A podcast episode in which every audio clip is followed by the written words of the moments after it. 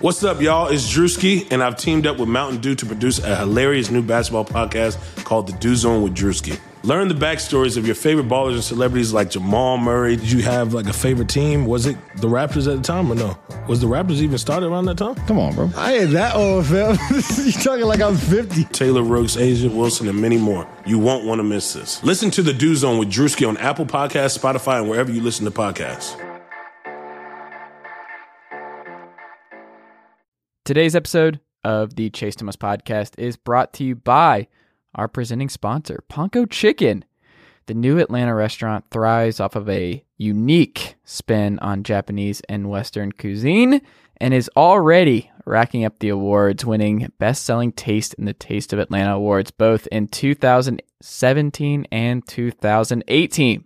So, if you're in the metro Atlanta area and are wanting to try something new and good and delicious, go to Ponko Chicken today and tell them that I sent you over. You'll be glad you did, I promise.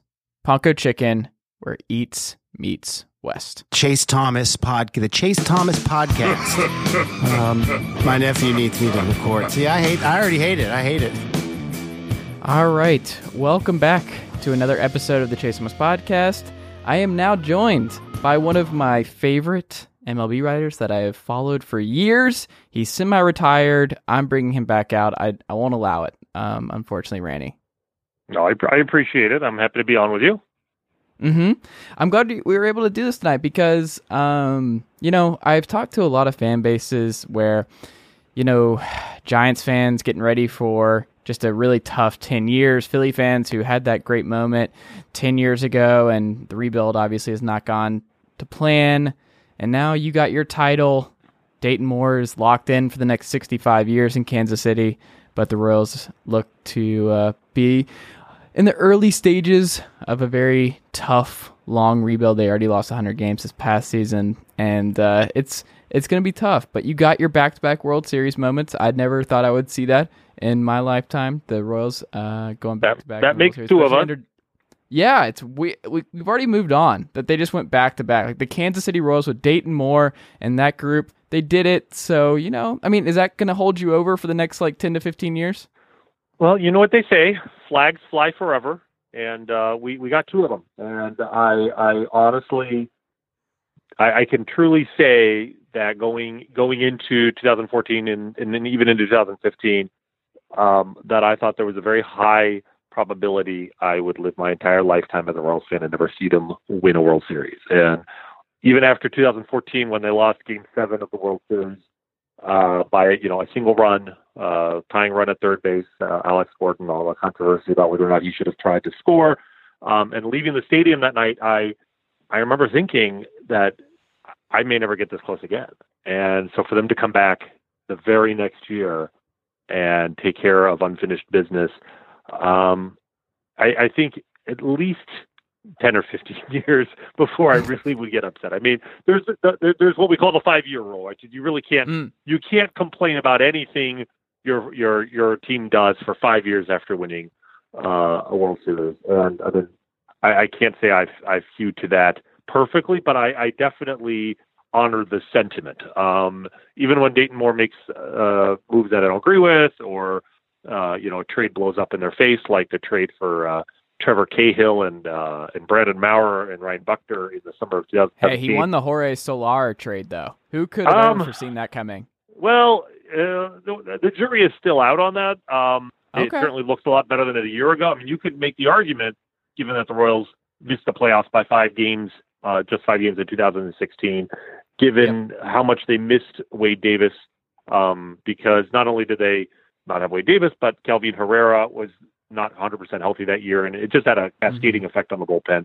Plus, Jorge Soler was so bad he was actually below replacement level in his first year at the Royals. Mm-hmm. Um, you could make an argument that a, a, huge chunk of that five games could be uh, accounted for with just that trade. But again, I'm not. I, I say that just matter of factly. There's no real anger or bitterness in my voice when I describe that. Unlike, uh, you know, pretty much every bad trade uh, the Royals made from basically 1995 until 2013. I mean, my attitude is much more um, just chill. I guess that's the best Yeah. way I describe it. You know, it's like uh, you know, it'd be nice to win, but you know, there I've I've seen so many teams who've had so much more regular season success, have been to the playoffs so many more times, and have not come away, uh, you know, with with a championship. I mean, just look in the division itself. The Twins won the division what six uh, the American League Central six times in nine years, won one playoff series. Um, had what like a six and yeah. twenty four record against the Yankees. Joe Mauer played in ten postseason games and didn't win a single one of them. Mike Uh, Trout may never actually win a postseason game. That's well, there's play. there's that too. But even but the point, even if they you know make the playoffs, then you still don't advance to the World Series. So Tigers, you know, going to two World Series uh, and losing both, and honestly, their their uh, ALCS loss to the Red Sox in 2013 might have been more painful um, than either of the World Series losses when you look Mm. back at the way that series um, fell and how how they, how much they outplayed the Red Sox and they lost um, when they when when David Ortiz hit that uh, grand slam uh, in Yeah. Game Two. As, as, as I were a Tiger fan, I, I, that you've had you've enjoyed so much more success over the last 15 years than a, than a Royals fan in terms of just wins and losses and even playoff appearances, and yet never come away with a ring. The Indians obviously falling. Uh, you know, falling just short uh, in Game Seven in 2016, just like they did back in 1997. And then they haven't won Yeah. in 70 years. So I, I I consider myself extremely fortunate that what little what little playoff uh, you know I don't, uh, what little I guess regular season success they have capitalized into playoff success, unlike any franchise in baseball, with the exception of maybe of the Marlins, who have um, been to the playoffs twice and won two World Series. They've, the Florida, Mar- the Miami Marlins have never lost a playoff series, but um, It's amazing. but they're all- I hope they're that streak continues for the rest of my life. yeah. Like- well, I wouldn't mind if that streak continued because they don't make the playoffs for, for a while. Yeah, Uh, that'd be perfect. That's the difference. Is Um, that the Marlins are still kind of a joke of a franchise. The Royals were a joke. Hey, they just changed their uniforms. They got rid of the uh, They the got rid of the outfield, uh, sculpture. abomination. That's not an abomination. An abomination. An abomination plus time equals Mm. character, and I think that the There you go. Right. As, as abominable as abominable as it was, it at least was different and unique. And Mhm. I looked forward to seeing that whenever I made it to the stadium down there in Miami. And now, now it's just like every other ballpark, except the team that plays there isn't very good. Well, hold on. There's nothing more ordinary ballpark wise than uh, SunTrust Park, the Braves' new stadium. Which, look, it's a I- better experience, I think, as a fan. But oh my god, it is the most generic baseball field I have, like professional especially, I've ever been in. Like how there's Camden Yards, Fenway Park, parks like that, and then you have SunTrust Park. It it just I, I seeing the renders for the new Oakland A's if that ever gets built or the Tampa Bay stuff, like seeing the renders for all of those stadiums and then just figuring out like what SunTrust Park did and oh my god. But at I, least, I, I really at do least you have to give them credit they, for not shaking down a suburban uh, uh, a suburban government for millions of dollars in subsidies Right. that that Oh yeah. the uh, average uh, uh, resident of that community had no interest in spending and had no say in, and was done completely behind closed doors.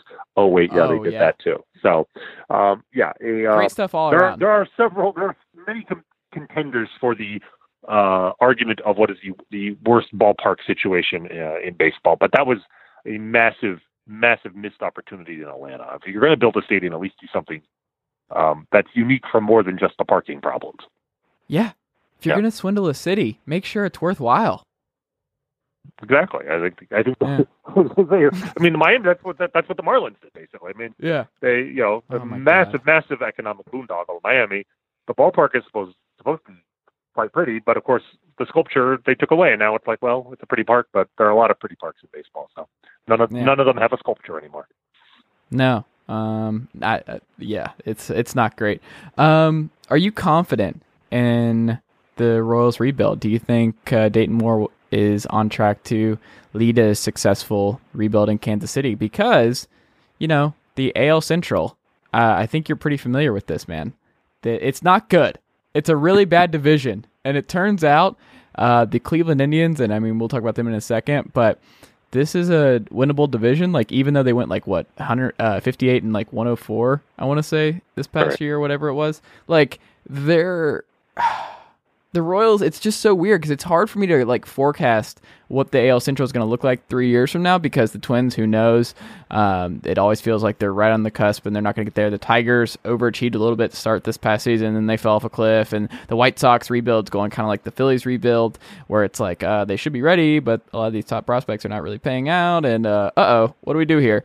Um, and then you obviously have the Indians who just, as long as they have uh, Jose Ramirez and Francisco Lindor and some of the stars they do have, unless they sell all of all those guys this offseason, um, they're going to be at the top of the division. But it just seems like there is an opening. But then again, do I really trust Dayton Moore to lead this uh, rebuild? Does it really feel like there's a possibility the Royals could stumble into pseudo playoff contention in two to three years. Where are you at with this rebuild? And before anything else, thank you so much for keeping Dayton Moore in Kansas City so the Braves could get Alex Anthopoulos. Thank you for ensuring that uh, he did not come back to his roots and that he's a big fan of his hometown. So that's good. Thank you for that. You know, you know you're, you're welcome. And it's interesting because you're happy you didn't get him, but I'm actually, I was actually quite worried that we would lose him because Dayton, Dayton Moore is certainly one of the more polarizing general managers in in all of baseball. Um, and there are certain things he doesn't do well, but there are certain things he does incredibly well, and you know he engenders a tremendous amount of loyalty from his staff. I mean, the amount of turnover that the Royals have had over the last ten years is really small. When you, especially when you consider they won a World Series and they went back-to-back pennants, and yet they lost almost nobody. I mean, it's easy to say, well, of course they didn't lose anybody. Nobody would want their employees, but that's not really the case when you know you win the way they did. Um, and also the fact that there's always value in in in sport in zigging when everyone else is zagging, right? The, the whole idea of uh, market inefficiencies and tapping into mm-hmm. it, and you know we are reaching a, a sort of equilibrium in baseball where basically every single team is run according to analytical principles, which is something I, I as somebody who's been doing this, you know, since we started Baseball Prospectus in 1996, is just it's mind blowing when I when I look at it with some perspective. But you know, and, and you see that continue. I mean, the, the Giants just, har- just hired Farhan Zaidi to be to, to run the show there, and um, um, I'm trying to think. There was oh the the uh, the Orioles, right? Bringing in um, mm-hmm. um, Michael Elias from the, from, the 32 year old, right? Yeah. yeah. Basically, you have another another you know Farhan Zaidi traces his, his roots back to the A's through the Dodgers, right? Elias from the Astros. Like you know, you have essentially a half dozen very progressive organizations, the most mm-hmm. progressive organization from 10 years ago. You know, the A's, the, the Red Sox, the um, the Rays, uh, and I guess the, the Astros kind of came on um, on a separate track later. But like you know, something like half the teams in baseball can, can have can trace their roots to this very um, very analytical, um, almost almost ruthless, but in a good way approach to looking at baseball players as assets and looking at the construction of a baseball roster as almost like portfolio management. Uh, you know, this is this is a business we're running, and how do we get the, the greatest return on our investment? This is you know the way we do it. In in, a, in, I think in that, just not that paying is, Mike Moustakas. I think that's rule number one. Well, well, unfortunately, uh, you know, for the players, this this approach is completely um, you know impacted the free agent market in ways yeah. that the major league and it's not getting better. Teams have learned; they know they right. can get away with this. Like they're, well, we they're not going to go backwards. Yeah. yeah, we were saying at Baseball for Prospectus 10, 15 years ago that we are from on a on a on a purely you know uh, ethical uh, legal perspective. I would say most of us. Um, well, if not all of us who are at Baseball Prospectus, had a very pro-player perspective in the sense that right you know, the, the idea, so much, so much of the um, resentment that the average fan might have towards players making millions of dollars really just betrays a, a, a misunderstanding of economics. So this idea that, yeah. oh, the reason why ticket prices are so high is the owners are playing players so much, that, that violates literally rule, the, the first rule of economics.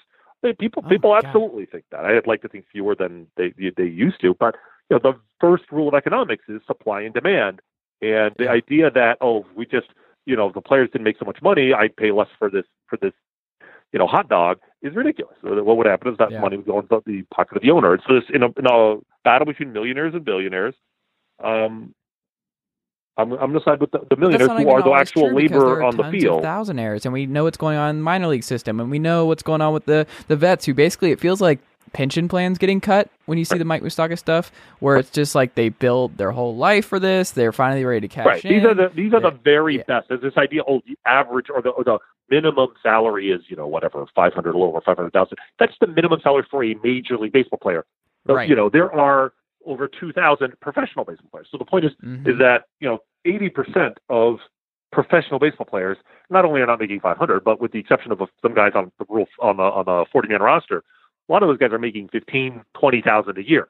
Um, Yep. So my point is, you know, from an ethical legal perspective, I'm very pro player, and yet we were saying 10, 15 years ago that a game run according to analytic principles, the ones that we were espousing, would be actually a very uh, w- would not be a good outcome for the players because so much Yep. of the you know the rise in salaries and, and some of the most outrageous contracts were basically because teams were were, were signing players based on emotion um, Mhm. and instead of cold hard analysis you are paying players for what they were what what they've done in the past instead of what they're they're going to do in the future um, and so you, you mentioned Mike Moustakas and that that's an, a great example of that is that the market just kind of fell out from under him and, and if it's true that he did I don't know for sure if this is true, but the rumors that you know that he had a three-year deal uh, offered to him uh, early in, in free agency last winter by the Angels and turned it down, and then they went out and signed.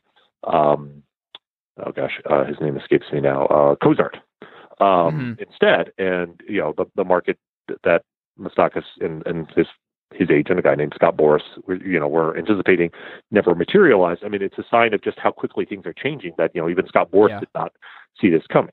Um, so there, so there, there is that. I think we got we've got sidetracked like eight times in this conversation already, which are, which is No, great. this is It's good. best- That's what the, best podcast is, man. That's what a Well, good podcast is. We get sidetracked and we, Yeah, we stumble into more interesting stuff. You never know where it goes on this podcast. Well, that's that's, It- that's good. that's a compliment. I mean, when I when I you know my my podcast days, me and, and Joe Sheehan, we had our baseball show uh, with Reggie and Joe that we we retired it about five years ago. But that's uh, we basically had three topics to start with, and we'd end up with two hours anyway.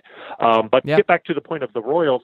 The, the the single greatest structural asset I think the Royals have, um, by far, is simply the division they play in. And by that I mean yes, the AL Central is bad now, but the AL Central structurally is designed this way in a way that, as a Royals fan, I'm very grateful for because the Royals obviously have are one of the smallest markets in the game, and while you know, and, and while they have maintained fairly high payrolls uh, in in recent years, th- this is this is not a, an organization. I think I think it's fairly can be said that they probably cannot afford a payroll of over 150, certainly 200 million a year.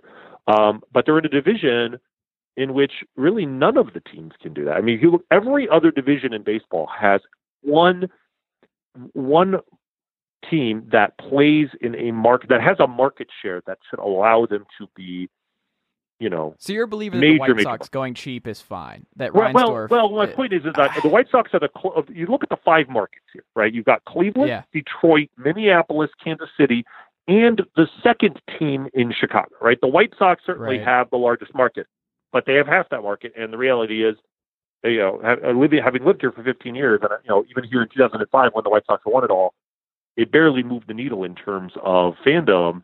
Uh, you know, they they didn't grab a lot of market share from the Cubs. Some of that is just, a, a, you know, I hate to say it, kind of an economic argument because the White Sox play on the south side, the poor side of town, less trendy. Mhm. You know, the Cubs can could, you know, well, part of the reason why the Cubs were so bad for so long is because they could make tons of money being bad because Yeah. they're in Wrigleyville and it's a really hip neighborhood and it's a great place for young single people with lots of money to go and, and spend an afternoon on a Thursday at the ballpark getting, you know, getting drunk. Um, Yeah. and and so that It's image problem. still there. Yeah, where I it's mean, like it, it literally doesn't matter. James Dolan's going to make a fortune regardless Right. of whether or not the Right. Knicks are well run and Right. do anything. It it doesn't matter. That- it's a great what- investment. that's what hurt them for 80 years, and that's why you know when the when, when they hired you know Theo Epstein and Jed Hoyer, it was such a revelation because it was like, wow, they're going to actually take. They've been a sleeping giant for for so long. I remember when the when the Brewers switched leagues back in God 90 that feels like forever 98? Was that when the Rays Yeah. joined? I think it might have been when the Rays joined. But there was a the, the Royals apparently had the um had the opportunity. They could have been that team. Uh, Mhm. Ownership at that time, and they, they you know the owner ownership said they saw the team. They always had the team had a lot of American League tradition. They didn't want to give that up. Bud Selig, Yeah. uh, you know, who was owner of the Brewers and also commissioner, kind of took one for the team in a sense and, and switched leagues. And there's a lot of resentment in Kansas City because you know the Cardinals are in the National League, um, and you know uh, we we have a, rivalry with them even though we don't play in the same league. And also, you know, for so many years, especially when the Yankees and Red Sox were at their most dominant, you know, up until this year, the American League was the better league in, in interleague play every year for something like 14 or 15 years. And uh, I heard an argument from a lot of fans, geez, if we'd been in the National League, you know, we, we'd be doing so much better. And my feeling all along was if we were in the National League Central, the Cubs are the sleeping giant of that division. If they ever get their act together and try to win, they can bring financial resources down, which make it very, very difficult for the rest of, of that division. I'm happy to stay in the in the division where the team with the greatest financial resources is the White Sox, which you know, yes, they they could they they, have more resources at their disposal than the Royals, but Mhm. not a lot more. And you know, Yeah. when you look at Cleveland, just Cleveland from a from a geographic population perspective, the population of Cleveland is going down. The population of you know Detroit has gone down. Minneapolis, I'm not sure, probably gone up slightly, but none mm. of the markets are, you know, if, if they were in the American League West, they'd be dealing with Los Angeles and Houston and Dallas, right? They're in the, the, the East, you know, New York and Washington D.C., Philadelphia. I mean, it's just they they are by by dint of geography in the one division which allows them to be, you know, competitive on a on a payroll basis with the other teams in the division. So I think Yeah. there, from that perspective, like what you're saying is that you know they have an opportunity here. I agree with you, and some of that is because, like you said, the White Sox rebuild kind of hit a hiccup. The Twins rebuild has kind of hit a hiccup, um, and the Tigers are just sort of starting theirs, which is why the Indians have this division to themselves for the moment. But the other part of it, I think, is is not a just a short term. Um, this is happens to be where we are in 2018. I think it's a long term phenomenon where they there's no reason why the Royals can could not be a perennial contender in the American League Central, whereas I'm not sure I could say that in, in any other division. So um, Yeah. so yeah, is Dayton Moore do I do I have faith in Dayton Moore? It's a really good question. I think I think I do. Um, Okay. in part because, like I said, he his style, where, where this is where we got sidetracked, is almost every team in baseball has such an analytic approach. The Dayton Moore's his uh, you know what he is known for is less analytics. Not that the Royals are anti-analytics, but they're certainly not at the cutting edge of that. But in that Brian Sabean mode where it's like I think his perception for most fans are like, oh, this is like the they're the anti-analytical Right. team. Like Right. that's kind of yeah the perspective. and they're not if it's true. anti-analytical, Yeah. but they're they're not pro. They're not certainly at the forefront. Um, but they are pro play, uh, paying and also playing Alex Gordon in 2018, which pretty anti-analytical to me. Well, but uh, let's not forget, you know, that Alex Gordon, when when Alex Gordon was Alex Gordon, was an analytical superstar. You know, a guy Yep. who was massively underrated by by traditional metrics, in part because of his defense. And you know, you look at those 2014, 2015 Royals had maybe the gr- greatest outfield defense of any team this century. I mean, there was Yeah. a lot of analytics there we could not see. Maybe It was Jerry And- Dipoto's beautiful like creation that he wished would come to life in Seattle. Like that's Yeah. what he looks at. I Well, think that's all he like, watches is Literal- 2014, that's 2015 literally true because what did they do? The Mariners traded for Jarrod Dyson, Exactly. right? So I I'm just love that literally there's another GM in the league just like, you know what I want to be? I want to be those Royals from a couple Well- years ago. How do we well, do that, Well, that? defense. I mean, and, and that's I don't I I don't know to this day how much of that was planned and how much of that was just happenstance. So much of the Mm-hmm. Royals' success, and the fact that they went 22 and nine in the playoffs, and, you know, came came one swing away from winning back to back championships. I don't know how much of that was they just got obscenely lucky, twice being uh, six outs away from being eliminated. Um, four runs, you know, four runs down in the eighth inning in the wild card game, and then a year later, four runs down in game four of the ALDS. If they lose those games, you're literally looking at a team that won one playoff game uh, in two years. Had they lost Yeah. the wild card game, had they lost game four of the ALDS against the Astros, but that's why we love um, baseball. Is you, right. you never know. and that's Crazy stuff like that happens. But was that was that pure luck? Was there something about uh, the character of that team being so close knit that they did something literally unprecedented history and then did it twice in span of, of just over a year? Um, the fact that the Royals were the 2015 Royals may have been the greatest contact hitting team of all time relative to the league. Their strikeout rate was the lowest uh, of any team in something like 70 years. And I mean, the the story of them in the playoffs was just basically never, you know, always making contact in key situations and having the ball bounce the right way, or somebody making a key error, whether it was Carlos Correa in that in that eighth inning, um, missing a, a double play ball, or Daniel Murphy in the World Series, um, just kind of letting a, a Eric Hosmer's dribbler go under his glove, and then the minute they a mistake like that happened, the Royals pounced. I don't know how much of that was just luck and how much of it was we are building a team. We don't have the money to go out and, and hit 200 home runs and, and, get guys who can do that. So we're just going to build a team with insane defense and uh, tremendous contact. BABIP till we die. Well, it comes down to they were doing something that no other team was doing, and if that mm. is a deliberate approach, I like the fact that Dayton Moore is unlike most every other GM in baseball in the sense that if, if every other team is looking for a specific type of player, a specific type of philosophy, and he is trying something else, he's going to have a lot more success finding the players that fit his strategy when everyone else is looking for other guys. Um, yeah. So it, I don't know. So much of it is going to be um, determined by uh, the draft, both this past year's draft and next year's draft, uh, when they have the number number two overall pick. I mean, the problem with the Royals last this past season wasn't just that they lost 100 games, but that um, they also have, they're going into the season with one of the two or three worst farm systems in baseball. But they did have five of the first 50 picks in the draft. They took college pitchers with all five of those uh, picks. Yeah, a very high risk. piece on Fangraphs about this, where it's like that's like Dayton Moore's thing is he loves going down that road. He loves the college pitchers. Well, I, you know, the problem is the Royals had tried high school pitchers uh, in the draft the last five, six years, which is one of the reasons why yeah. their farm system was the worst, one of the worst in baseball. It didn't work it out. Really failed, and so they they had to try something a little different. Um, and I, it's high risk, high reward. So there's so much comes down yeah. to the talent. They they got some very interesting guys. Brady Singer, their first pick, Jackson Kowar, and then their third pick, Daniel Lynch, was maybe their best pitcher in their farm system uh, after he signed. So there, there's certainly reason for optimism, but this is a, definitely a two or three, if not four year process. Um, and I don't know if it will work. But the, the, the magic of the 2014-2015 Royals is I'm I'm willing to be patient and see what happens. I'm not um, I'm not shouting from the rooftops every time Dayton Moore does something I don't agree with because he he took us there, he took us to the mountaintop once. Um, um, I'm prepared to give him a little bit of the benefit of the doubt, at least for now. And once that five year uh, that those five years are up, that five year rule expires in two years, and they're st- if they're still losing 95 games, um, I might start getting a little more vocal. Right now, I'm just enjoying the ride. 30 seconds on is Whit Merrifield is he a superstar? What is he? I can't superstar, decide what he is. That might be an overbit. Is he an all? Is he? Yeah. Should he be a, an all star? Yes. I, Perennially. The weirdest thing, I, I didn't see this coming. I, I never would have thought when he was in the minor leagues he was going to be even an everyday player in the majors.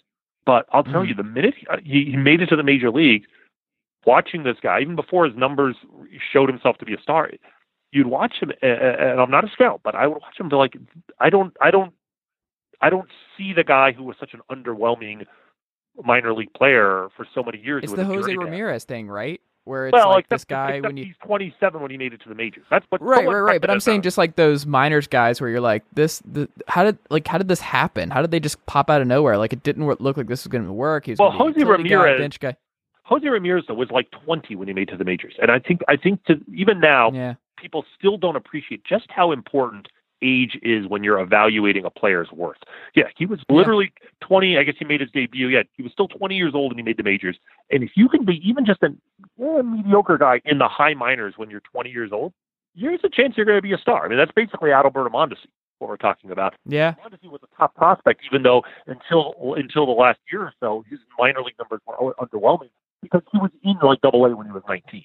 And sure enough, mm. seeing that with Adalberto Mondesi, who was really the most uh, pleasant development as a Royals fan this year because there was a lot of concern, which he, had a lot of talent, but would he actually ever hit the major leagues? And then from the All Star break on, Adalberto Mondesi was, I, I mean, he was as as, as good a, a power speed guy as anything in baseball. I mean, he had uh, just in September he had eight home runs and stole 14 bases, which was ridiculous. But Whit Merrifield was 27 before he made it to the majors. For somebody that old to be um, to, to, before they even reach the major leagues to turn into a star is extremely rare. Um, I, I, did some research on this in an article I wrote for the Athletic this summer, um, and really there hasn't been a guy quite like him since Davey Lopes, who is, people okay. know more as a, as a coach now, but came up with the Dodgers in I want to say 1972 um, and was 27 years old. And kind of a very similar player to what Merrifield, a second baseman who could play the outfield at a lot of speed. He led the league in, stole, in, in steals two years in a row, just like Merrifield has now. Um, and the thing was, you know the thing with Davey Lopes is having taken so long to get to the majors, uh, you know he he clearly had the work ethic that he wanted. He was going to stick around as long as he could. And he ended up playing in the majors until he was 42 and actually had a hell of a career. So and that's and I look at what Merrifield that the, the comparison to Davey Lopes makes me think, you know, it's it's hard to believe that a guy who was in the minors until he was 27 could be this good at 29, lead the league in hits, lead the league in steals again. Worth five and a half WAR, um, and yet there's a good reason to think that he could be this good or close to this. good. Maybe 2018 was his high point, but I think he'd be a very good everyday player, a, a super utility guy who can play second base, play center field for at least the next three or four years. So it's good news for Ian Kennedy at 33 years old. He can still turn it around. We'll hold out hope. I'll never give up on Ian Kennedy. Now. Man, he was one of my favorites a couple years ago. He's not Zack Greinke, who's my favorite pitcher of all time, and I like his Royals days and the rumors of the Jeff Francoeur for Zack Greinke trade will always warm my heart. The big what if oh. Zack Greinke for Jeff Francoeur. I don't trade. think those were I hate, to, I hate to break your heart of everybody. Please don't do this. I, have well, heard that before, well, and I refuse off, to believe that. Yeah, it never was meant to be than to think that they could have it because they didn't. I don't know. He ended up in Kansas City anyway, but Zack Greinke has still not ended up in uh, Atlanta. still waiting on that. Maybe this offseason. Maybe that's it. Alex Anthopoulos still looking for a starting pitcher, and the Diamondbacks are contending and are like to be nah. on the market. Yeah, I'm ready. Whatever it takes. Liberty Media. Time Never to open up, up those checkbooks from yeah. Never give oh up my God. I, first day, Zack Greinke Braves away jersey. I, I'm buying it. Like I've been waiting for this moment for a decade, and that's not a joke. This is something I talked about in high school. Was man, how awesome would it be if the best ace in baseball got traded to the Braves for Jeff Francoeur? How great would that be? Sorry, One of them I'm is afraid, still playing baseball. The offer of Lorenzo Cain and Alcides Escobar and Jake Odorizzi and Jeremy Jeffress turned out to be slightly better than Jeff Francoeur alone. I don't think so. Can't roll it out. Can't roll it out, man. I I don't know. Jury's still out, just like the Jorge Soler trade. Just, well, to, we bring, to bring it back to where we started, flags fly forever, and the, and that That's trade true. brought the Royals a flag, and uh, That's so true. we, we Brought lived the Braves nothing. So, um, yeah, uh, sure. Rany, I'll give you this because you're in for a rough next couple years, and the Braves are about to deal with Bryce Harper and Manny Machado on the same team um, for the next couple years. So they have that to look forward to. Well, if they're both in Philadelphia, you mean sure. Yeah, that's what I mean. Like Philadelphia, okay. like their owner literally said, "I want to spend stupid money."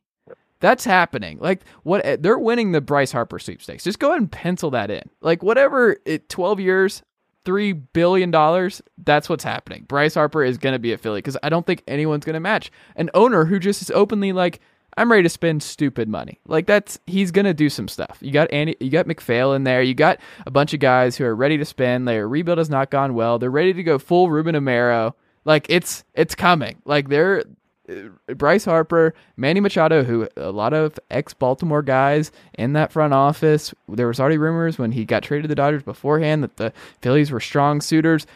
And then you had the post, like I think it was Jayson Stark, and the Athletic this week already writing about Mike Trout, who's a Eagle season ticket holder. Like he's just the whether or not it will ever happen. Him and Bryce Harper playing the same team together. And I also didn't realize they debuted at the exact same day. Do you know that? Mm-hmm. Yeah, forgot about that. Yeah. I don't know. Phillies are coming. That's all I'm saying. Braves fans who are really cocky right now about how the season went, I would just say maybe pump the brakes because they're not going to spin like Philadelphia. That's coming. Philadelphia is a sleeping giant, just like you thought the Cubs were a sleeping giant for years and years. The Phillies are coming. And I just, I think it was funny the way their season ended and it unfolding the way it did, but that team is not going away and they're going to outspend the Braves by a insane amount of money. So we'll see. I mean, spending, it turns out, is really nice. Boston, New York, I don't think they regret uh, spending a lot of money on their team.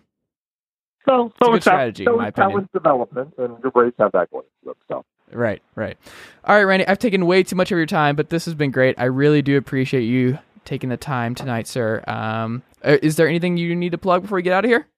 Um, nothing currently. I, I do write for the Athletic uh, from time to time about the Royals, and I do write for the Ringer from time to time about other uh, baseball and non-baseball topics. And you can just follow me well, on good. Twitter. Uh, that's probably the best place to find me on Twitter at uh, Jazayerli. That's J A Z A Y E R L I. Yes, do that and bring back the podcast. It's time for you and Joe to come back. It's been five years. Just like you Uh, said, there's a five year You, you, you and a thousand other people have asked me that, and uh, uh, I, and I never say never. I never say never. I'm What a little busy with on? my uh, with my medical practice, but uh, th- th- I never say never. All right. Well, if you need a producer, you know where to find him. So, Appreciate it. Rany, I appreciate it, and uh, let's talk in soon. All right, take care. Thanks, Rany. All right, you bet.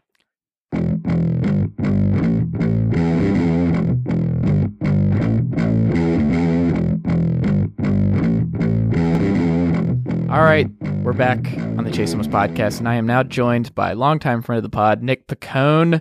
Nick, good evening. How are you? I'm doing good, man. Uh, pr- excited to be back on. It's been Yeah. a while. It has been a little bit. Vaughn and I, it's just, we're all getting busier, man. It's it's Yeah, really hard hey. to make things work these I days. got you. Yep. Being an adult, not a fan. Not no, fan. me neither. Me neither. Um, but anyway, you know what else I'm not a fan of, Nick? Oh, Would you like to guess what I'm not a fan of? uh, a lot in wrestling. Monday Night Raw. Oh well, hey, you're not alone, dude. Uh, you know, I, I was high coming off that pay per view. I thought Survivor Series was really good for what it was and what it was supposed to be. Um, this past week might have been one of the all time worst episodes of Raw I've ever seen. Baron Corbin had a main event match against Finn Balor. We've seen that at least how many times? How many times have they been feuding? How many pay per view matches have they had? Like pre show I and think everything? like I think the official number is 237. That sounds right. Um, uh, I I don't even know where to start because this whole show just annoyed me to no end. No Jose, who's just been away for months, decided to come back. I, and then Jinder Mahal was involved on this show again. We had a Mixed Match challenge promo basically between Ember Moon and Alicia Fox and Kurt Hawkins and Jinder Mahal. We had uh, Drake Maverick uh, ping on Bobby Roode's robe. um, great comedy there. Uh, Nia That's not Jax- PG. yeah, Lucha House Party operating as heels, um, and just getting a three on two advantage against the revival, and the revival are the heels, and Baron Corbin being okay with all of this.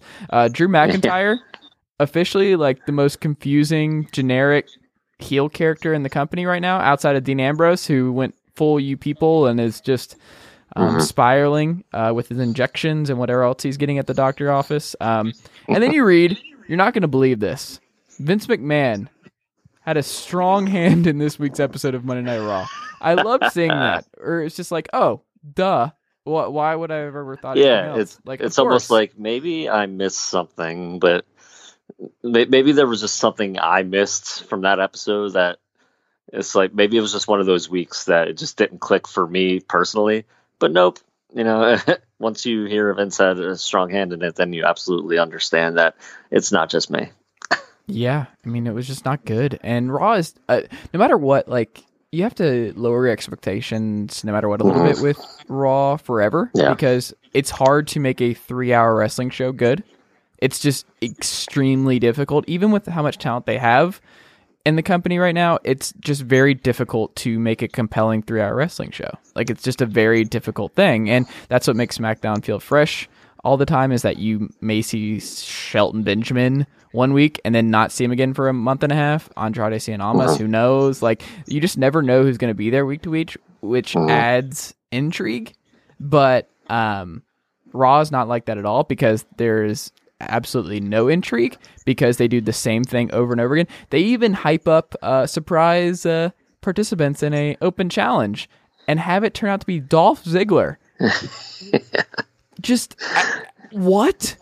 I, I don't understand. It almost felt like a rib at the fans. Like, oh, um, not only are we going to put together a show that has Kurt Hawkins, Jinder Mahal, and Drake Maverick peeing on robes, no, we're going to take it another level with his trolling. Vince McMahon was like, you know what I'm to do?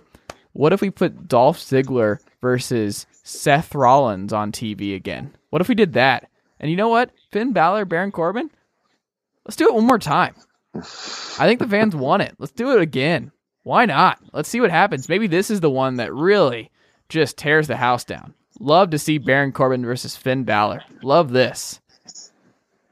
Uh, I don't get it, man. I it, it it's really frustrating knowing that they have the ability to put on good shows, good three hour shows. Nonetheless, you know we've seen some good Raws uh, this year. Uh, I, I don't. I just don't understand why it's so hard for. uh, And I guess because it's Vince McMahon's, you know, like oversight and like that he needs to be in control of everything. That you know maybe they had a really good show mapped out, and then Vince completely like washed it away, and then did did his thing. Like I, I don't understand how it's like they're regressing so badly. Like it, and it wasn't just me. Like i barely was able to hold my attention to the tv there were times where i wasn't even paying attention. I was just listening. And uh, you mentioned the lucha house party revival thing uh, you know that was on in the background when i was kind of working at my desk and i heard corey graves on commentary say something like uh, you know why would baron corbin okay this or something like that like because all three members of lucha house party were you know allowed to be involved in a match and it's like, but that's not a face thing to do. And, No. you know, it, it made no sense. And then Baron Corbin is your heel GM figurehead. And, you know, Corey Graves is just like, uh, he, Renee Young Put complained out about Alexa there. Bliss getting a position of authority while also being an active competitor without realizing that the general manager elect, which again, the company doesn't know what the word elect means. So that's no, cool. not at all. um, don't. Is competing in the main event on that same show. Has been competing Yeah. every week, it feels like. But Yeah. sure. Make that point. I just everything about this show. Like if I didn't take notes and there are people that watch this show live and I would love to interview them and talk to them about like what's going on, like how you do this. I, I don't I just Yeah. can't fathom it. I watch it in the morning, um, and just go through what I have to go through. But if I didn't take notes, I don't think I'd be able to get through this. But some of the commentary notes where it's like, oh my god, what are we doing? Like, how, what am I doing right now? Like, ha- what? Yeah, I, I got a buddy that you know watches it on Wednesday or Thursday, and he'll text me and just be like, "What the hell is this? And why did this happen?" And he's generally pretty knowledgeable about uh, you know what happened. Not maybe not exactly what happens behind the scenes, but he knows how things work. You know, like we kind of talk, you know, uh, week to week about uh, WWE mostly because he doesn't really watch any other wrestling. But he's like, "What the hell? Like that? It, who cares about Baron Corbin?" You know, like you know, the whole general manager elect thing. Like that's a little detail that just it. It's just like a punch to the gut because you want to like what you're watching, and episodes like this past week on Raw just kind of make me. It made me step back and be like, "What the hell am I doing?" You know, like I almost felt embarrassed, and I'm not. I'm not the kind of guy that's like embarrassed to be a wrestling fan because I always knew there was a stigma to it growing up, even in the Attitude Era, uh, when it was like the most popular. There was still a certain stigma attached to being a wrestling fan. But nowadays, you know, as an adult, you know, there's still that stigma attached, and now I'm just like, man, what, am I wasting my time watching this crap? Oh, And we're that's kind definitely of like wasting our a- time, Nick. it's a crappy way to feel.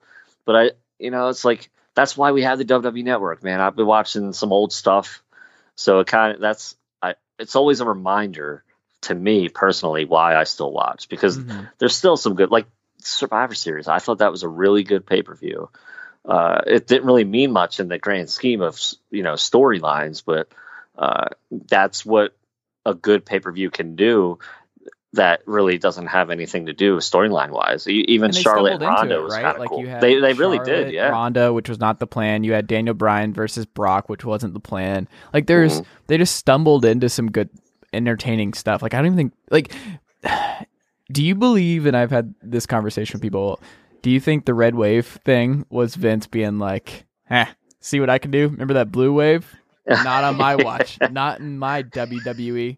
Red wave. But- red sweep. this the thing was if you really wanted to do that and i thought it was like the dumbest thing ever but if you really wanted to just do that as a you know to laugh at your fans or let just Well, make whenever you yourself look that way libs, you got to do it. why yeah, why have the New Day win then? Or you know, like why have SmackDown win well the pre-show? Well, that was the thing is that Uh, there was a miscommunication based on the dirt sheets. Was that like they didn't? That wasn't the plan to do a red wave until like later. There was like a miscommunication where.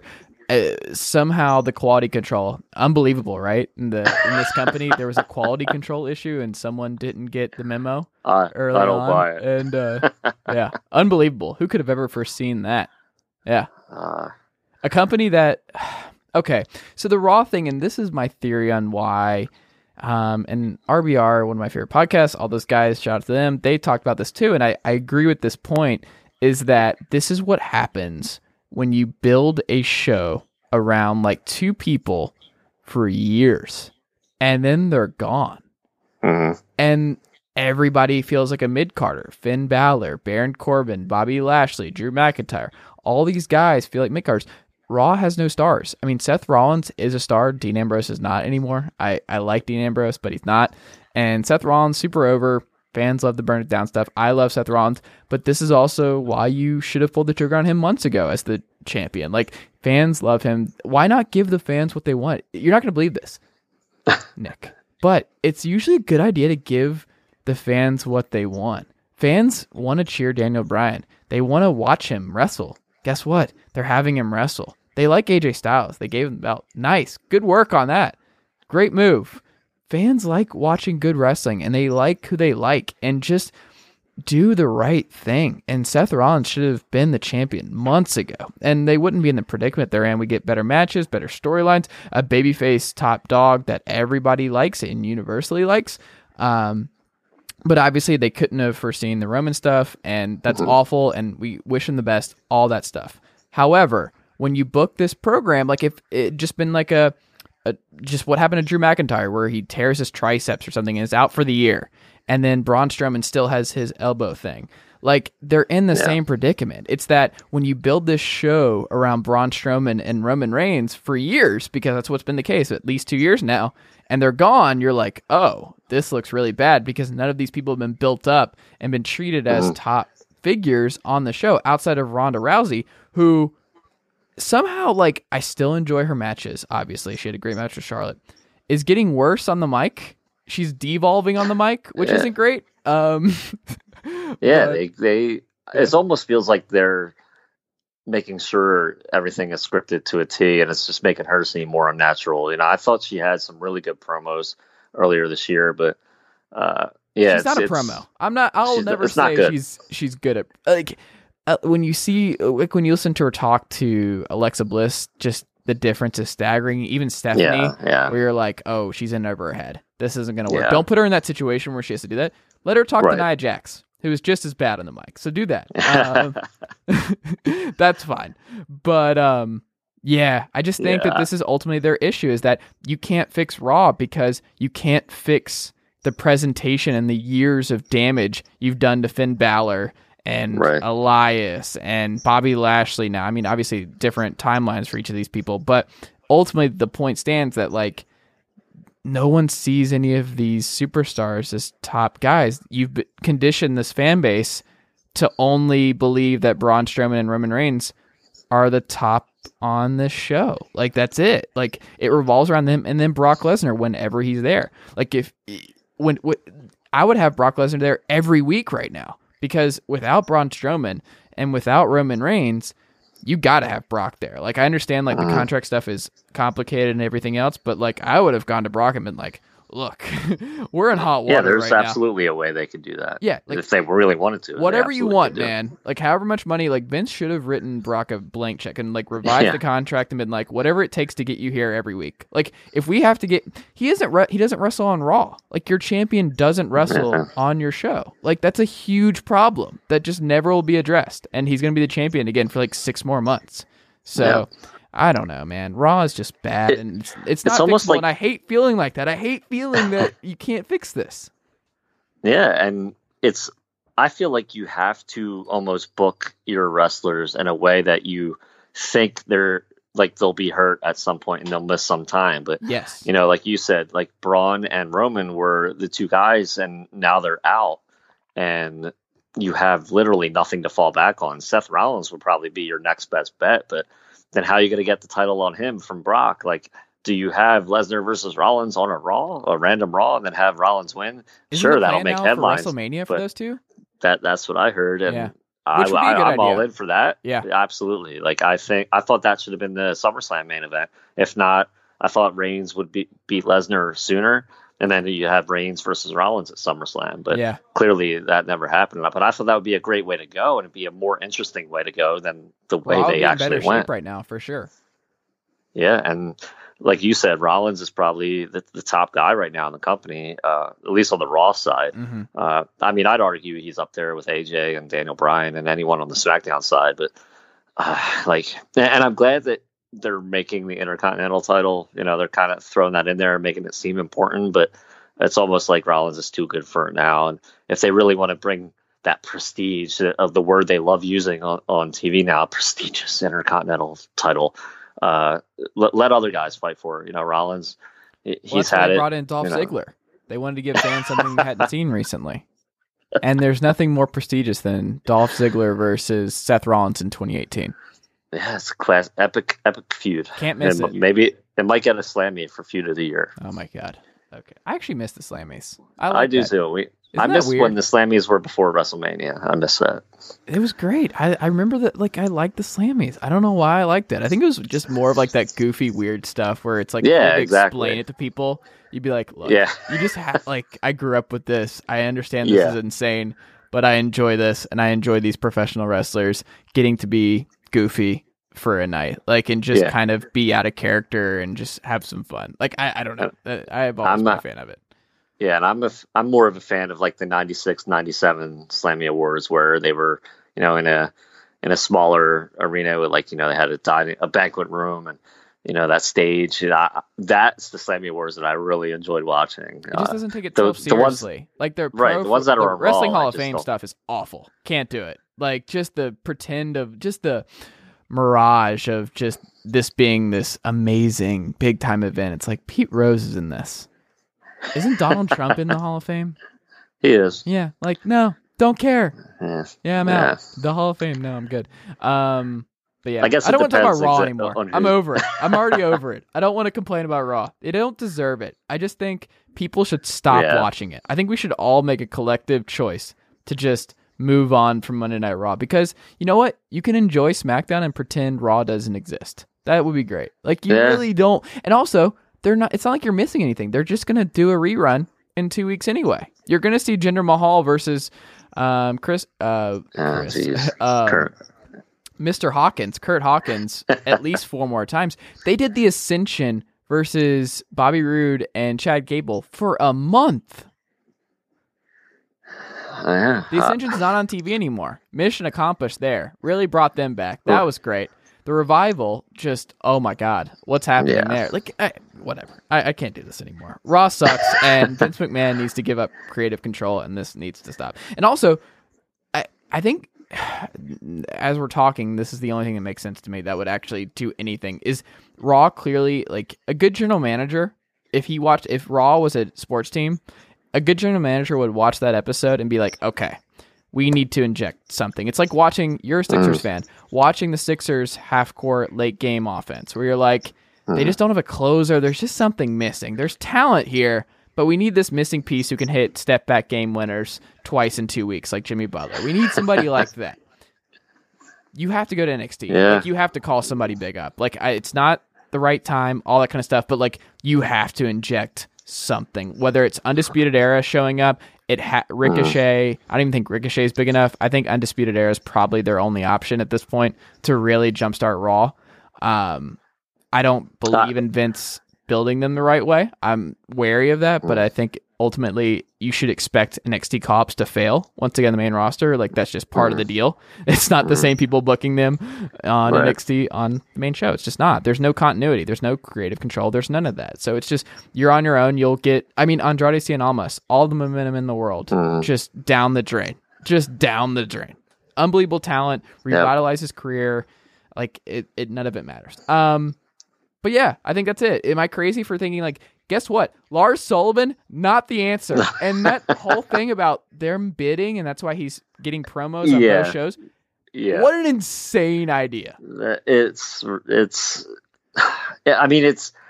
I I don't really remember seeing something like that before, so at least Yeah, it has that. But I that's guess. literally it. But not for him. maybe You don't do that for him. You do that for Ricochet. You do that for someone that Eh. like the fans know and are like, oh, you know what? That makes sense that Paige and um, who even is the oh, and Baron Corbin would be Yeah. feuding over getting the services of the General superstar. manager elect. Right.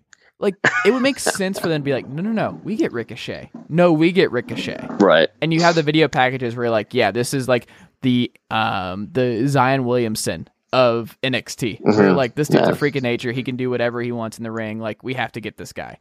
Yeah. No one thinks that with Lars Sullivan. That's like being like, you know what we need? Hasheem Thabeet. That's what we need. We're gonna have two teams bid for Hasheem Thabeet in uh, whatever draft that was with the Grizzlies when he went number two overall. But um, I Maybe just, if he held yeah. the NXT title, it would have been, a, you know, no, more he believable. sucks. Like it doesn't matter. Lars Sullivan is god awful, and I just he's gonna be Snitsky He's in got- a year. He's gonna he's be a got comedy a jobber. It's awful. I hate it, and I already know where this is going. We've seen this story like we've read this story nineteen times. We've seen Yeah. this movie. Whatever metaphor you want to use there, we know how this goes. It's not gonna end well. He's gonna he's gonna take the title off Brock at Mania. Oh my god! What Don't if they did joke. that? Don't even joke. He's gonna he's gonna win the Rumble. Oh man. Who do you think is gonna win the Rumble this year? Oh, that's a good question. Uh, I, think it'll be Rollins because he hasn't had a Rumble win yet, and you That know, is kind of he surprising. That's a good pick. That Yeah, makes sense, and I- especially if they're going to do Brock Rollins. Yeah, I mean, and that's not the only reason I pick it, but you know, they they had Orton win like what two or three years ago. Like Mhm. it's like he didn't even need it, but Ro- they like putting these accolades just so they could talk about him. But he's a good pick this, air, this year. Funny enough, Yeah. just because of the kind of fall he's had. Exactly. The heel turn's been Yeah, great. Like it would be crazy for him to win it. I don't like No, him I- I could facing. I, don't like him facing Daniel Bryan at Mania, but yeah, Right. I could see you know Rollins and Ambrose still having the feud go to like February. Maybe they Oh, have another match. Uh, hard pass. maybe maybe it's done by the Rumble. Who knows? Maybe it's done by TLC because it's over. The heat Yeah. is gone. yeah, I don't even. I'm not sure that's going to be the main event at TLC, which I you know I thought it would be up until this past week. I mean, I think Um, it has to be based on how they presented the feud on television, right? Like yeah, it's been I the mean, biggest thing on Raw. But for now, weeks. yeah, and you- but now you have that TLC triple threat match. yeah, with the women's title on SmackDown, which I wasn't a huge fan of, you know, adding Asuka in there because I thought Charlotte Becky would be great on its own. But I'm not gonna like be mad. I'm gonna. I was gonna say I'm like, not I'm gonna not gonna complain go about into. Asuka getting Yeah. opportunities after the year she's had. Another great Right, NXT exactly. call up, by the way. Great plan there. Yeah. Mission accomplished. I thought they and Vaughn and I on the straight shooters, we kind of we thought it was okay. It's like you know she was never really booked as a killer killer in NXT. She's had close matches. Ember Moon almost beat her a handful of times. Well, not a handful, but you know, like once or twice they had really close matches. So it made sense that she wasn't killing everyone when she got called up. But th- then you, you kind of started the push. You know, at the Rumble, she won the Rumble, and then it's like, okay, well, this is where you know she'll beat Charlotte at Mania. She'll go on her run, and we'll see what happens. And then that never happens, and then it just kind of fell off the rails. And now I absolutely buy into the, the fact that they misused her and mismanaged her main roster run. Yeah, not great. Not No. great. But I've Not enjoyed her and uh, Naomi's work. They're they work. There's chemistry there. I like it. Mhm. You know how like the Iconics are not good, and uh, Naomi and uh, Yeah, you're not they a fan. are good. Yeah. Did you catch all the botches? Like I had in my notes um, No, for no, last did week not. because I think who did Charlotte? Didn't Charlotte face the Iconics? Like they, she beat um, Yeah, Billie Kay that- first, and then like brought in Peyton Royce and beat her, or they got disqualified later in the match or whatever. But um, lot of botches, lot of botches from Billie Kay and uh, the Iconics. They're not good. It, it turns out. I want them to be good. They're compelling. Like I like them more in NXT, but I don't know. Peyton Royce had the good fatal four way match for the title at a couple. Yeah. Was that takeover? Was that a takeover this year or last year? I don't even remember now. Ah, They all blend together. I don't remember. Um, Yeah, I'm thinking uh, they more so belong on Raw. How about that? That would make sense, they just actually. they just yeah, they just Yeah. fit on Raw. I mean, now that we know that SmackDown wants Rousey and they want to make it more of an Yeah. athlete focused show, hmm I mean, I think that's a good idea. I think that's something that's going to really benefit this company is that like the more we can make SmackDown and Raw feel different, the Yeah. better things will be. So if that's the Uh, focus and comedy is like like Vince McMahon gets to do whatever he wants on Raw and Fox is like no no no no. You don't get to do your comedy. You don't get to do your Drake Maverick stuff. Like we want to present this on um, Speak for Yourself when we have an ad run for SmackDown. We don't want Drake Maverick's face popping up or uh, Lio Rush yelling about Lashley. Lashley. we, they don't like that's just not what they want to do. So it's a smart business move on their part to move away from that. But I, I hope that's Yeah. what happens. Yeah, I've, I've read those reports, and I'm really hoping that you know that's legit and it, it goes that way because I'm just ready for a change. You know, like I loved the first brand extension, SmackDown and Raw did feel different uh, to a certain extent. Uh, and, and they had that rivalry almost. They would always have on commentary, at least, they would always like throw shots at each other. You know, that's not the case during this brand extension, but uh, you know, it's almost like a friendly rivalry now. But once SmackDown moves to, you know, Fox, I, I think that change will be the change. So if uh, it's a little less than a year now, uh, man, I, I just hope they don't throw this year away, and maybe they're not just waiting to move to Fox, and they, they Well, got to think start putting I stuff together do, now. right? Because when they when Vince feels like he doesn't have to care about a product and he's not like, Yeah. oh, we're losing him to Fox anyway. That's good Right. news for the SmackDown writing team. Road Dog, Ryan Ward, get Well, yeah, excited. You- true. he doesn't care as much anymore. Maybe he does. I don't know. But like that's a good thing if Vince and the higher ups are like, oh, it's a show moving away from the network within a year. Who cares? Like that's yeah, I would good love. You, know, you brought up Rousey on SmackDown. That's Yeah. something I didn't even really think about until now. Uh, that's a great. That's a great call. If you know she stays with the company through then, you know, I've seen those. Saw that video where she, she was getting a little upset about you know being on the road as much, and who knows if she's going to continue doing that. And you know, when SmackDown moves to Fox, that's like we said, almost a year away. Will she still be? You know, in that mindset that she wants to be a WWE superstar. But Rousey on Fox as that figurehead of SmackDown would be awesome. Yeah, I, I think that's what uh, they're probably going to do. It makes sense. And you move Becky to Raw, which I'm terrified of, but um, Yeah, I mean, that's right now she's on the role of a lifetime. She's making the most of it. I'm hoping that this now this is what I think Vince means by someone like grabbing the brass ring. You know, she's not it doesn't seem like and and maybe they're giving her that creative freedom saying do whatever you want because that's what it feels like.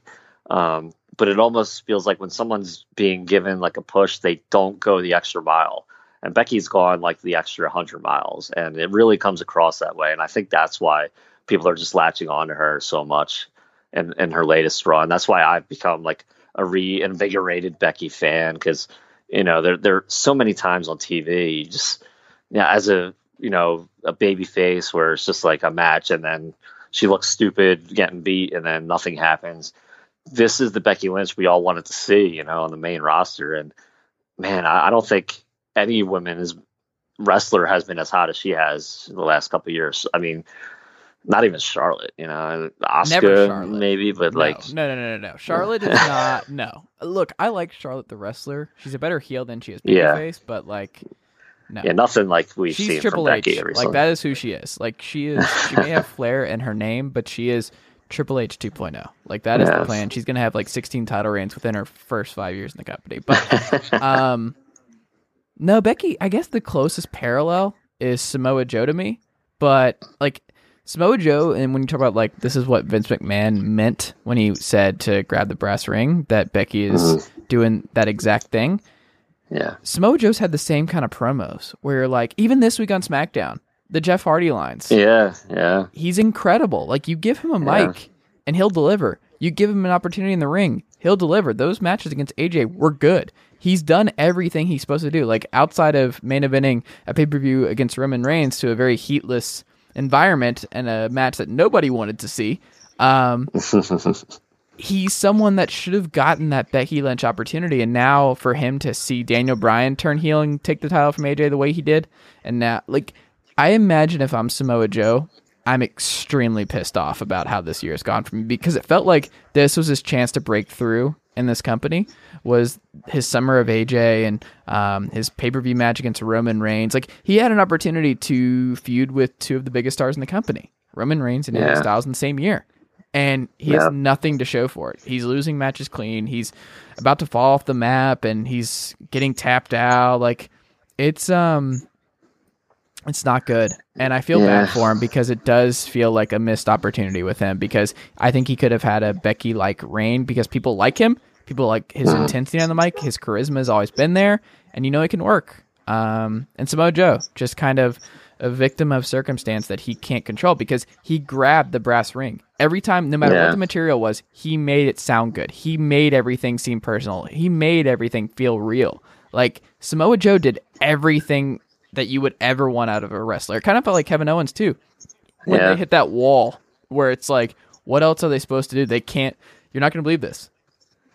They don't get to pick when they win. So what do you do? Like, what do you do if you're Kevin Owens? You're like, what else am I supposed to do? And by the way, really miss my guy Kevin Owens, my favorite professional wrestler Yeah, yeah. and um, really miss him. But uh, get well soon, Kevin.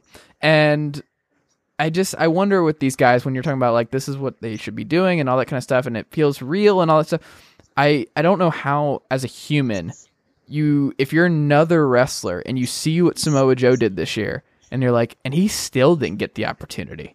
Like he still didn't get the chance to run with it. Kevin Owens has done it multiple times and he's never been treated like the guy. Like it just feels like there's an artificial ceiling for so many of these people and they have to kind of block that out and have tunnel vision where it's like, well, you know, maybe maybe if this one thing happens and Vince might wake up one day and change his mind because he does that where he's like, "Oh, you know what, Daniel, you can turn heel. Whatever. Sure, let's do this."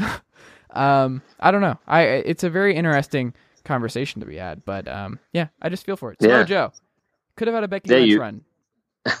you think uh, when he was on Raw and what he did is like, okay, it's clearly not going to happen here. They moved to SmackDown, and you're like, okay, well, he'll eventually be champion. But now, you know, like, it, even if he does eventually win the WWE title, it's just I don't think it's going to feel as as important Yeah. and uh, even as a career milestone for him as it would have been if he had done if I, if he had beaten beaten Styles hmm uh, and even on Raw, if he had beaten, you know, Reigns or Strom, uh, not Strowman, uh, Lesnar, uh, which I, I never thought would happen, but uh, it's just if he hasn't done it on SmackDown now, like a feud with Jeff Hardy isn't really going to move the No. needle for me. It's, Well, hold I on, mean, uh, Shinsuke Nakamura. He's in an unbelievable place after his feud with Jeff Hardy, right? Everything's amazing for Shinsuke. he's he's still on the roster. Uh, I I can check, but I feel like he might be. But do you remember? He's another guy. He had his Yeah. moments. He lost to Jinder Mahal. He lost to AJ, and that's it. Like he did great heel Yeah. work against AJ. Like he was fantastic. Outside of some more bad, that was more the Jinder stuff that was atrocious that people have already forgotten. But um, the AJ stuff, he was great there too. And they didn't pull the trigger, and then they pulled it on Daniel Bryan, and that's just the way it works. Not everybody gets this. Like there's just so much talent that there's just not room for everybody to to get their moment. And Becky thankfully got hers. They made the right move. Becky's incredible, and I she's just must see TV. And it's a nice it's a nice palate cleanser for Monday Night Raw to Yeah, yeah. go to a show that has somebody like Becky Lynch. You're like, oh, this is awesome. And Yeah. uh, yeah, I just Smojo Pour one out for our guy because it's over. I would ask for my release right now if I was Smojo because it's not getting better. Oh man, Shinsuke, I, uh, back to New Japan, bro. It's over. I remember I met Samoa Joe at a convention back in 2011. He was still a TNA, and there were rumors uh, flying. I don't think at that point he had signed a new TNA deal. Uh, so I don't remember how much time he had on his contract, but uh, I didn't want to be like that guy. And I'm sure he met plenty of people that day that asked him about going to WWE or something because they were just kind of done with him in TNA. He wasn't doing anything in TNA anymore. And I'd asked him, I was like, "So, uh, are you going back to TNA or something like that?" I don't know if he was on a sabbatical or what. Mhm. And he just kind of smirked, you know, like he he didn't really respond. I'm like, "Oh man, why did I say anything?" Yeah. And we took a you know a picture. I think I posted it, uh, made a cheesy ass smile, but Mm, uh, Hey, you know man. he we're was fans. cool. That's what we do. Yeah, yeah. I, I met Bob Backlund that day, and Okay.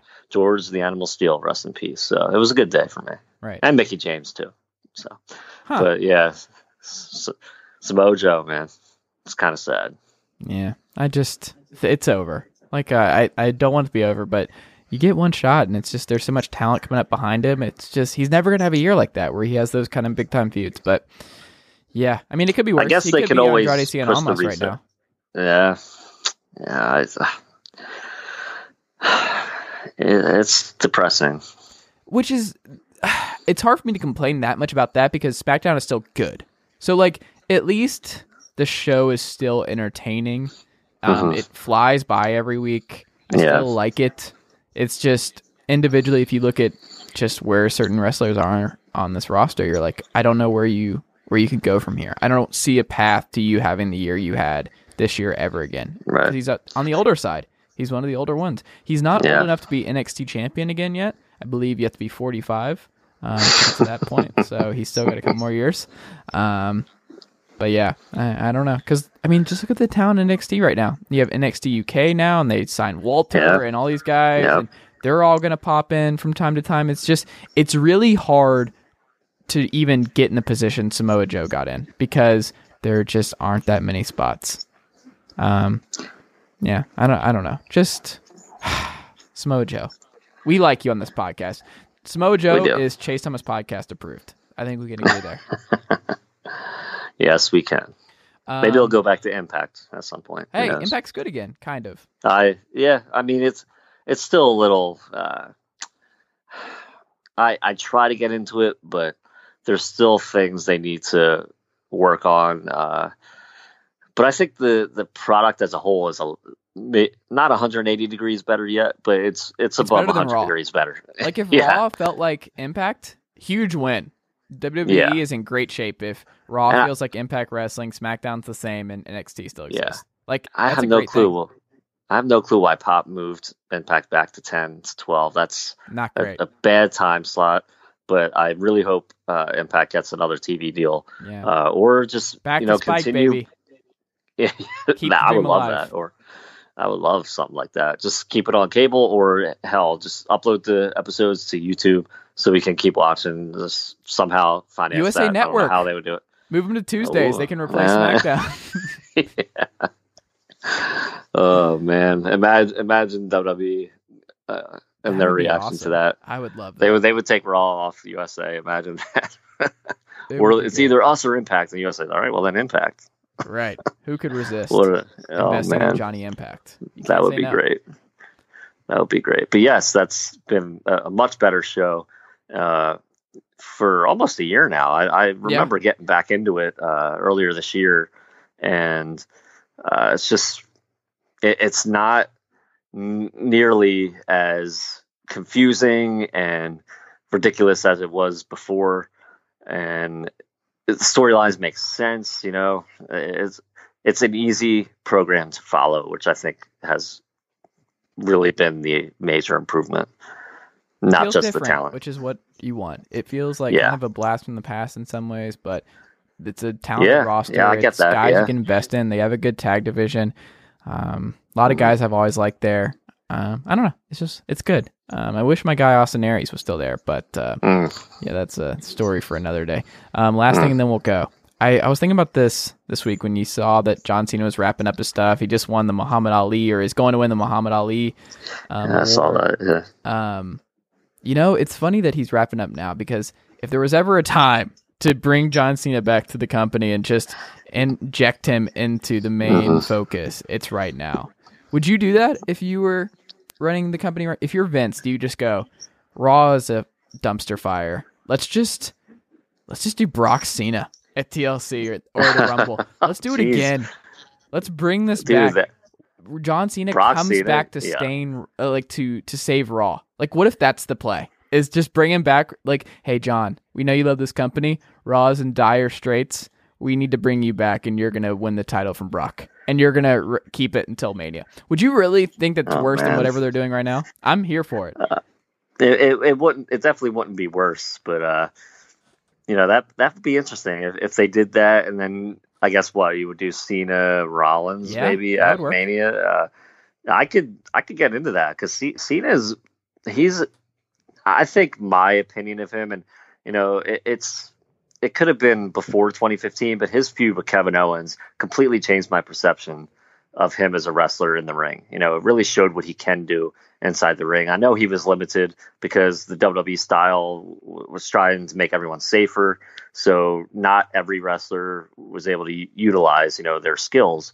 And I thought that whole feud with Kevin Owens showed us what John Cena could do. I know he's older now. Uh, can, can, he still perform like that in, the ring with a guy like Seth Rollins? I, I, think he can. I would love to see a Rollins Cena match, uh, main event Mania. Uh, I would just love but, the idea of it from a storyline perspective. I think this would be entertaining. Of John Cena comes back, his music hits he opens an episode of Raw. He's back. Fans are happy to see him. That kind of stuff. And he's like, "Yeah, um, I've had a rough couple of years, but you know, I, I've lost a lot. But you know what? I'm here to save Raw. Our your champion's not here. like, what if that was his thing? Was like Roman's gone because they're talking about Roman. They're using that for with mm-hmm, Seth. They are, they're gonna yeah. use that. What if that's what he said? Like, what if that's how he came back? He's like, Roman's gone. The top dog is away. I'm stepping up because I love this company, blah, blah, blah, blah, blah. And that's the feud is Brock Lesnar mm. doesn't care. He has the title. He's away. And John Cena is replacing Roman Reigns and is like, I'm here to save Monday Night Raw. John Cena, here to save the business. I'm actually here. You know how Kane needed to put the mask back on to save the business? No.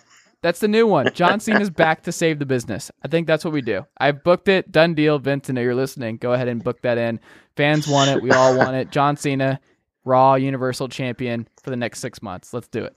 Shut up and take my money. I'll pay a hundred bucks for the WWE Network. That'd be a great promo. I'm here for it. Like I can script the whole thing. Nick, you can help me. We're both yeah. writers. We can do this. The John Cena return. Absolutely. I'm here to save Monday Night Raw.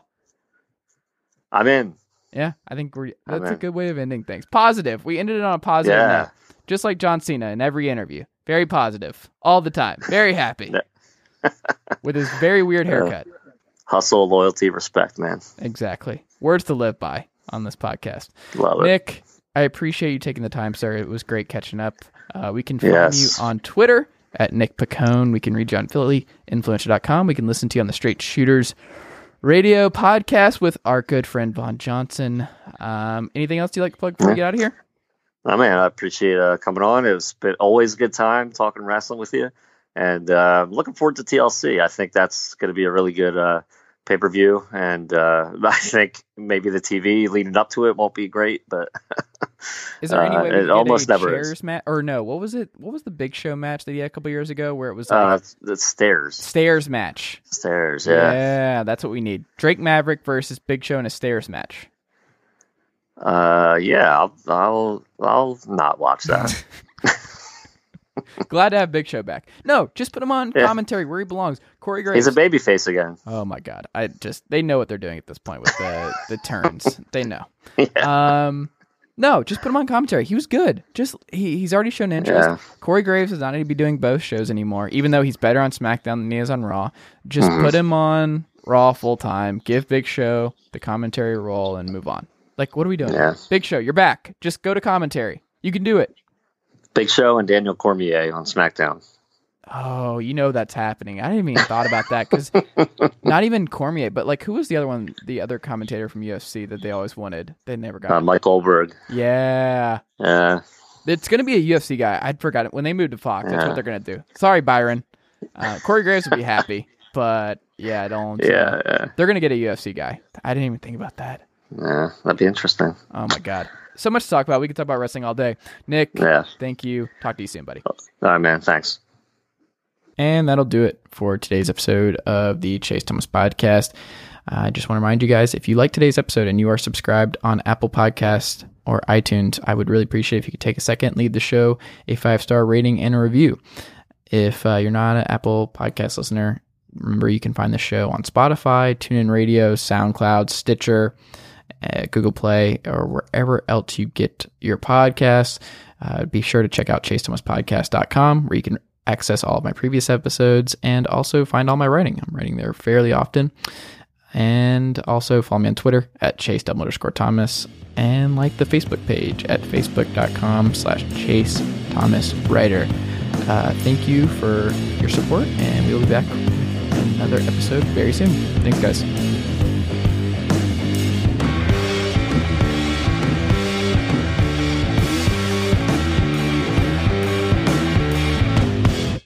Nicely done, nephew. Chase Thomas Podcast. Hell yeah.